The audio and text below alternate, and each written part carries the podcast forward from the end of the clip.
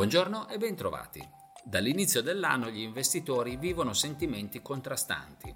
Anche la scorsa settimana sono rimasti in bilico tra la speranza di un imminente allentamento della stretta monetaria e la realtà di dati economici che non forniscono alcuna certezza per il futuro.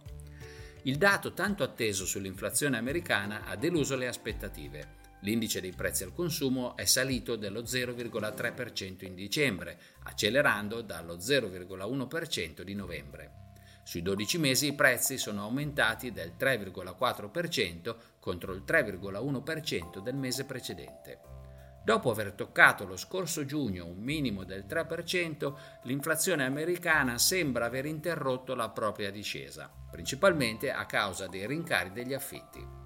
Più confortante invece l'inflazione cosiddetta core, che esclude dal computo i prezzi molto volatili degli alimentari e dell'energia, rallentata in dicembre al 3,9%, dal 4% di novembre. Anche i prezzi alla produzione sono leggermente scesi in dicembre e hanno così contribuito a rincuorare gli investitori. Nel frattempo, le grandi banche americane hanno riportato utili deludenti per il trimestre appena concluso, alimentando così qualche preoccupazione per le prospettive dell'economia. In Cina le esportazioni e le importazioni di dicembre hanno fornito indicazioni confortanti, sono infatti migliorate rispetto al mese precedente. Tuttavia, l'ulteriore calo dei prezzi al consumo e di quelli alla produzione evidenzia le debolezze dell'economia e il persistere di pressioni deflazionistiche. In questo contesto, il rimbalzo di fine anno sembra aver perso slancio. La scorsa settimana i principali listini azionari sono riusciti a chiudere in rialzo, ma da inizio anno sono sostanzialmente invariati. Considerazioni simili valgono per i mercati obbligazionari.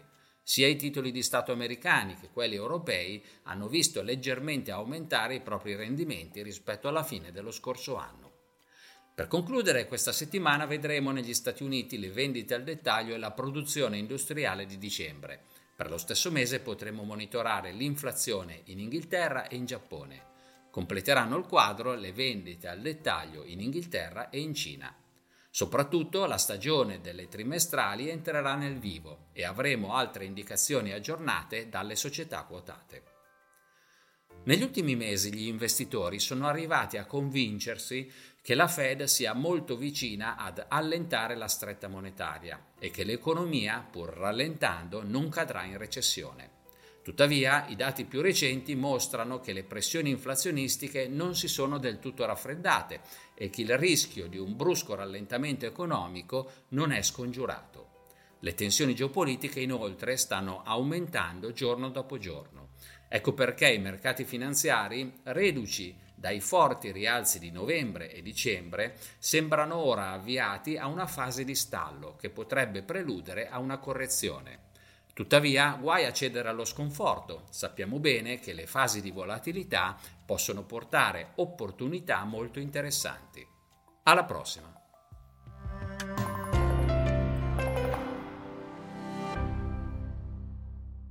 Presente registrazione audio ha finalità meramente informative. Le informazioni in essa contenute non rappresentano un'offerta di acquisto o vendita di prodotti finanziari, una raccomandazione di investimento e non sono da intendere come ricerca in materia di investimenti o analisi finanziaria. Le opinioni espresse riflettono il giudizio di Amundi al momento della loro diffusione e sono suscettibili di variazioni in qualunque momento, senza che da ciò derivi un obbligo di comunicazione in capo ad Amundi. Non si garantisce l'idoneità a qualsiasi scopo di investimento delle informazioni fornite, le quali non devono essere utilizzate come unica base per assumere decisioni di investimento. Eventuali dati riferiti a performance passate non sono un indicatore attendibile di performance attuali o future.